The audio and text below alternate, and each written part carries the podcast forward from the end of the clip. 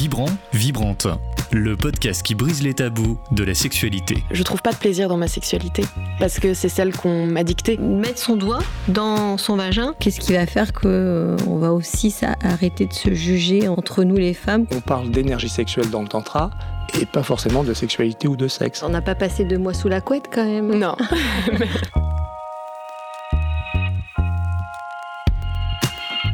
Bonjour et bienvenue dans ce nouvel épisode de Vibrante. Aujourd'hui, Carole, on va parler de la beauté des corps. Ouais, déjà. Ça, ça promet. Parce qu'un corps, c'est beau, mais c'est aussi politique, c'est unique et c'est érotique. Et pour ça, on reçoit Marion Chevalier et Salomé Burstein. Bienvenue. Merci. Merci. Alors, vous faites toutes les deux partie de l'association Lusted Men, une association qui vise à poser un regard érotique sur les hommes. Alors, est-ce que vous pouvez nous raconter un peu euh, l'histoire de, de, ce, de cet assaut qui est aussi un collectif Oui, c'est euh, c'est un collectif, c'est une asso depuis peu, enfin depuis l'été 2020. Et avant tout, c'est une collecte, c'est un projet euh, photographique. En tout cas, c'est la première forme que ça a pris. Euh, c'est une enquête qui a été initiée à la base en juillet 2019 à l'initiative de Flora Blept, Laura Lafont et Lucie Brugier, qui s'étaient fédérées pour parler de la question, et qui se sont dit qu'en fait, ce qui manquait, sans doute, ce qu'on voyait peu ou moins, c'était des images érotiques d'hommes. Euh, et du coup, l'idée, c'était de les collecter, de lancer un appel pour que les gens nous envoient euh, des images. Donc c'est d'abord passé par le visuel. Et donc on a, on a lancé cet appel euh, en ligne qui a été relayé à la fois dans nos cercles proches, mais aussi par des, des magazines spécialisés en photographie comme Fisheye, Combini ou Polka. Et on a eu des participations un peu partout dans le monde qui, euh, qui ont commencé à arriver. Donc ça a vraiment euh, pris, euh, pris une grande forme, quoi. C'est c'est passé à la base d'un d'un d'un article pour, euh, pour en fait euh, fédérer euh, tout un tas de- d'univers. C'est ça, ça devient, euh, c'est une archive qu'on essaie de faire vivre à travers des événements. C'est aussi une, une communauté qu'on essaie de fédérer et, euh, et avec qui on a plaisir à interagir sur la question. Alors Carole, toi, tu as pu assister, moi malheureusement non, à la fameuse exposition qu'il y a eu en janvier. Tu nous racontes euh, tes impressions. Ah bah moi j'y étais le premier jour parce que je me suis dit waouh, je vais voir des corps, des corps d'hommes érotisés, beaux. Euh, alors au début j'avais j'avais l'impression que j'allais voir plein de photos accrochées sur un mur. Et quand je suis arrivée, c'était pas du tout ça. C'était en forme de diaporama projeté sur un mur blanc. Euh, bah, du coup, on n'était pas nombreux et ça, c'était assez sympa parce que on voyait bien euh, toutes les photos. Et je suis ressortie de là avec un désir immense, tellement toutes les photos étaient sublimes. Et de voir ces hommes, euh, les postures qu'ils prenaient, comment ils se sont photographiés, enfin, l'envie était présente. J'y étais avec une copine et toutes les deux on s'est dit waouh, ces mecs alors Et alors comment est-ce que vous avez travaillé pour, euh, mettre en place cette exposition Euh, La démarche artistique que vous avez eue, les personnes que vous avez contactées, comment ça s'est déroulé? Alors nous, en fait, déjà on a commencé. Ce qu'on a montré dans l'exposition, c'est euh, les contributions qu'on a reçues pendant les six premiers mois de la collecte, donc de juillet à décembre 2019. Déjà sur ces six premiers mois, il y a eu 230 euh, participations. Euh, nous, on tenait absolument à montrer une image par participant participante, ce qui fait 230 images, donc beaucoup de choses à exposer. Et euh, de ça découlent du coup des réflexions d'ordre euh, pragmatique, euh, mais aussi esthétique. Donc Bien la sûr. question, par exemple, des diapos s'est posée. On ne pouvait pas faire de tirage on n'avait pas l'argent pour le faire et puis c'était pas forcément cette... on voulait pas rétablir de hiérarchie aussi entre qui est professionnel qui est amateur amatrice parce que la collecte rassemble plein de types de photographes différents et du coup on ne pouvait pas faire de tirage on s'est dit quel ressort on va utiliser justement pour euh, pour remédier à ça. Et en même temps du coup les diapos c'est on a pris en fait ces fichiers qui étaient des fichiers numérisés à la base qu'on avait reçus sur internet et on les a on est passé par un prestataire. On les a fait euh, on les a retransférés. Et, euh, et puis aussi, on a contacté, enfin, on, a pu faire ça dans le cadre d'un festival de photos qui s'appelle Photo Saint-Germain et qui nous a mis dans sa programmation. Et puis au-delà de ça, après, il a fallu créer une sorte de narration, mettre en forme un petit peu toute cette, toute cette matière photographique qu'on avait. Et donc là, il y a eu un travail d'in- d'indexation des images, on les recevait, on repérait un petit peu des caractéristiques communes ou des sensibilités communes, des, des systèmes d'écho qu'elles se renvoyaient les unes les autres. Et donc on a, on a créé une narration en chapitres. On a indexé ça avec des hashtags. Le hashtag, par exemple, insomnie, muse Hmm. ou éroticlique, qui nous permettait d'aborder différents thèmes ou différentes manières d'approcher cette photographie érotique d'homme.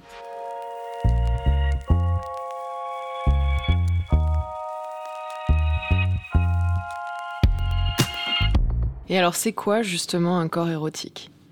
Eh Parce bien, que ça, c'est un peu compliqué. à- Enfin, j'ai l'impression que ça dépend aussi des sensibilités euh, de chacun. de Complètement. ouais. Bah, justement, en fait, le, le projet de Lost n'a pas vraiment pour vocation de définir l'érotisme, puisque quand on essaie de, de rebattre des normes qui existent et qui nous paraissent euh, un peu oppressives ou qui, qui définissent et donc qui limitent l'érotisme, nous, c'est pas du tout ce qu'on voulait faire. On a choisi de pas le définir, justement pour avoir une pluralité de représentation de l'érotisme, une pluralité de vision, et c'est ce qui est aussi intéressant. Et c'est ce que montrent les photos, mais c'est ce que disent aussi des textes, parce qu'en fait, à chaque fois que euh, quelqu'un nous envoie des images, on invite la personne à remplir un questionnaire en ligne qui renseigne des informations euh, de contexte, de la prise de vue, le rapport au modèle.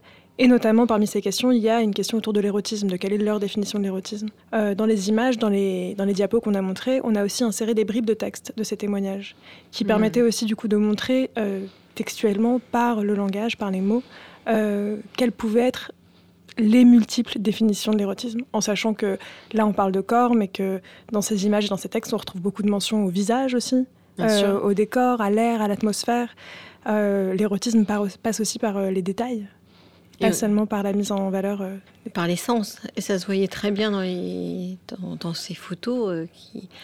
Mais à la fois, on, on- on ne peut pas dire que c'est, que c'est érotique. C'est, tout est érotique dans, la manière dont ça a été pris. Dans- Mhm. Que ce soit des amateurs ou des photographes, euh, peu importe. Mais il y avait une beauté, il y avait une sensualité, euh, chacun avec son, sa perception. Mhm. hein, parce que moi, ce que je peux trouver plutôt beau n'est pas beau pour quelqu'un d'autre. Mais là, il y avait quelque chose qui ressortait d'assez puissant sur, ce- sur ces diapos.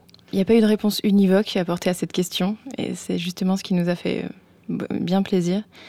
Et euh, ce, qui était, ce qui était chouette aussi, c'est de voir qu'en fait, l'érotisme, c'est peut-être finalement plus le produit d'une interaction ou d'une situation relationnelle plutôt qu'une chose en soi.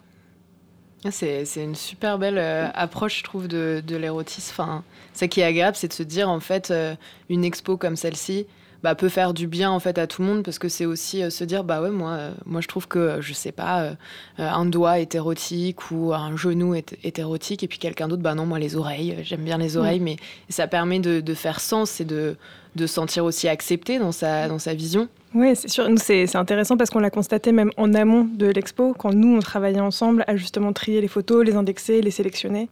On voyait quelles étaient les photos qui fonctionnaient sur nous, qui marchaient sur nous, qui nous faisaient de l'effet. Et puis, du coup, on en débattait parce qu'on n'était pas toutes d'accord. Enfin, on n'était pas tout alignées là-dessus. Et, euh, et puis après, c'est effectivement ce qu'on a retrouvé dans l'expo, dans les retours qu'on a pu avoir, dans les interactions euh, qu'on a pu avoir avec euh, les spectateurs et les spectatrices. Et, euh, et puis aussi, bah, les gens étaient, étaient excités. On l'a- entendu. Et surtout, la particularité quand même pour le rappeler, c'est que c'était des corps d'hommes. Et moi j'ai une question déjà pour commencer, Carole. Pourquoi est-ce que on, a autant de mal à érotiser un, un corps d'homme? Je me rappelle, il y avait une expo euh, il y a un moment au musée d'Orsay. Euh, je sais plus comment. Je vois que tu hoches la tête, euh, Marion. Sur, euh, c'était masculin, masculin, je crois, au musée d'Orsay. En 2015. Et justement, ils avaient déjà l'intention, ils disaient, bah, en fait, on ne pose pas forcément un regard, euh, enfin, on pose un regard différent sur un corps d'homme que sur un corps de femme. Toi, Carole, pourquoi, qu'est-ce que tu pourrais nous dire là-dessus? Pourquoi est-ce qu'on a autant de mal, en fait, à poser ce regard-là? Je ne sais pas si j'ai une réponse à ça, tu sais, Laura, Non, mais de ton point de vue, des euh, patients que tu aussi que tu Oui, que tu reçois, euh, qu'est-ce que tu as l'habitude euh, Bah, C'est-à-dire qu'une fois que les gens sont en couple, c'est un peu de l'acquis. Donc, euh, surtout pour euh, les hommes, tout est acquis dès qu'ils sont en couple hétéro. Je parle de couple hétéro. Et donc, ils font plus beaucoup attention à eux, à part quelques exceptions. On ne fait pas une généralité là-dessus. Donc, euh, euh, et puis, euh, il y a tous ces clichés que si on est un peu trop euh, apprêté, euh, bah, du coup, on, serait plutôt gay, on serait plutôt euh, efféminé, on sait, on sait pas trop quoi ce qu'on est, quoi. C'est juste prendre soin de soi, de son corps, d'être être bien avec, euh, son corps. Parce que ça, c'est important pour la sexualité.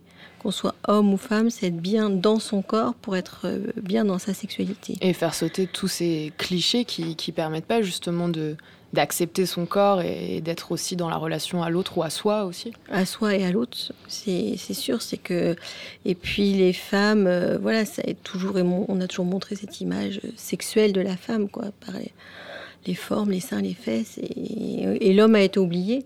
Et moi, ce que je trouve sympa, c'est que c'est un collectif de femmes qui a remis les hommes en lumière par rapport à leur corps. Et, et ça, c'est puissant parce que du coup, ça montre à l'homme qu'il a le droit de se sentir beau, de, se- montrer des photos, euh, de se montrer, parce qu'on est aussi dans, le temps où les photos, où les gens s'envoient euh, leur sexe en photo, mais euh, jamais s'envoient leur torse ou leurs pieds ou leurs bras ou leurs épaules, qui peuvent être des choses extrêmement érotisables.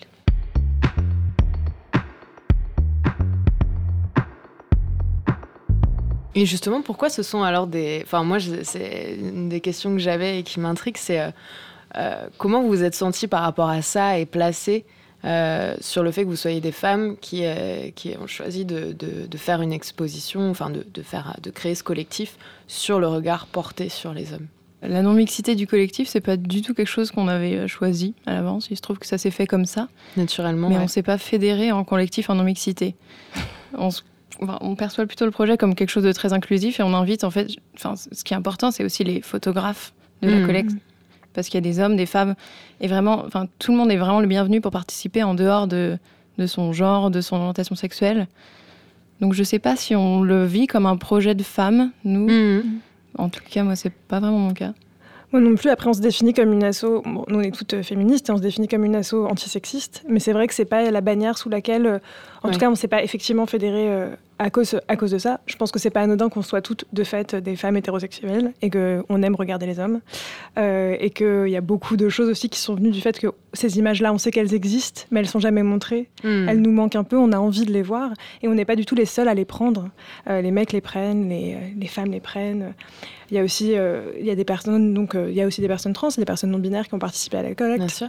Et du coup, c'était hyper important de, de montrer qu'elles existent, que cette pratique photographique-là, elle existe et qu'elle est assez euh, joyeuse, enthousiasmante. Elle, est, euh, elle, fait du, elle fait du bien à, à voir, à contempler.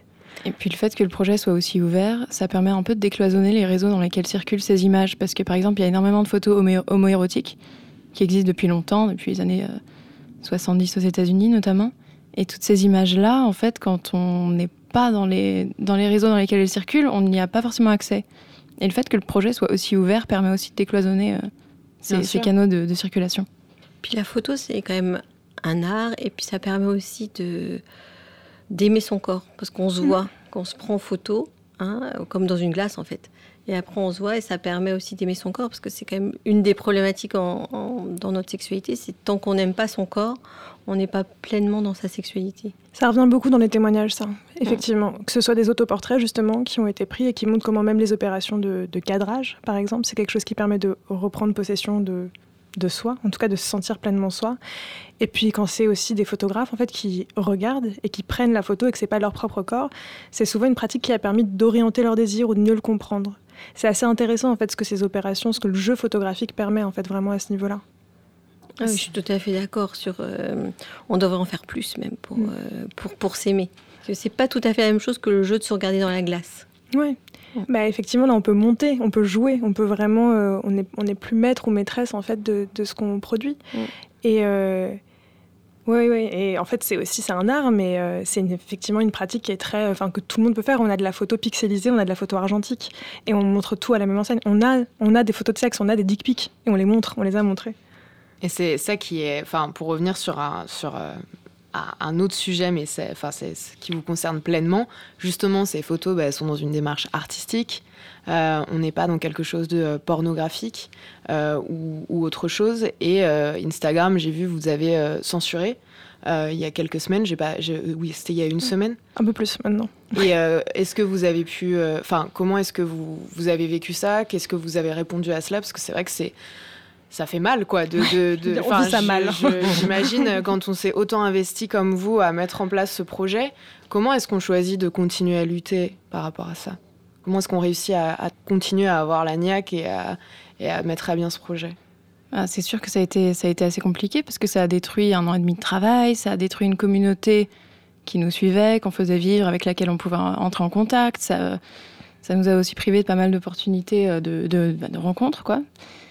Et euh, ce qui ça nous a permis de réaliser aussi l'épisode de la censure d'Instagram, c'est que c'était pas tellement le corps qui était un problème, ou du moins que c'était pas tous les corps, puisqu'il y a une injonction un peu paradoxale, c'est que Sur Instagram, on encourage les femmes à se dénuder, que ça leur permet d'avoir un meilleur reach, comme on dit. Donc Hmm. leur, leur image atteigne un nombre d'utilisateurs plus important si elles sont dénudées, alors que c'est pas le cas pour les hommes. Et ça, aussi, ça dépend aussi beaucoup de la, de la démarche dans laquelle ces images sont montrées. En fait, c'était le caractère militant du projet qui a dérangé Instagram. C'était pas le fait qu'on monte des corps. Et ça, c'était un- une autre prise de conscience. Là, maintenant, on se pose la question de est-ce que Instagram est vraiment une plateforme pour nous, une plateforme pour l'érotisme?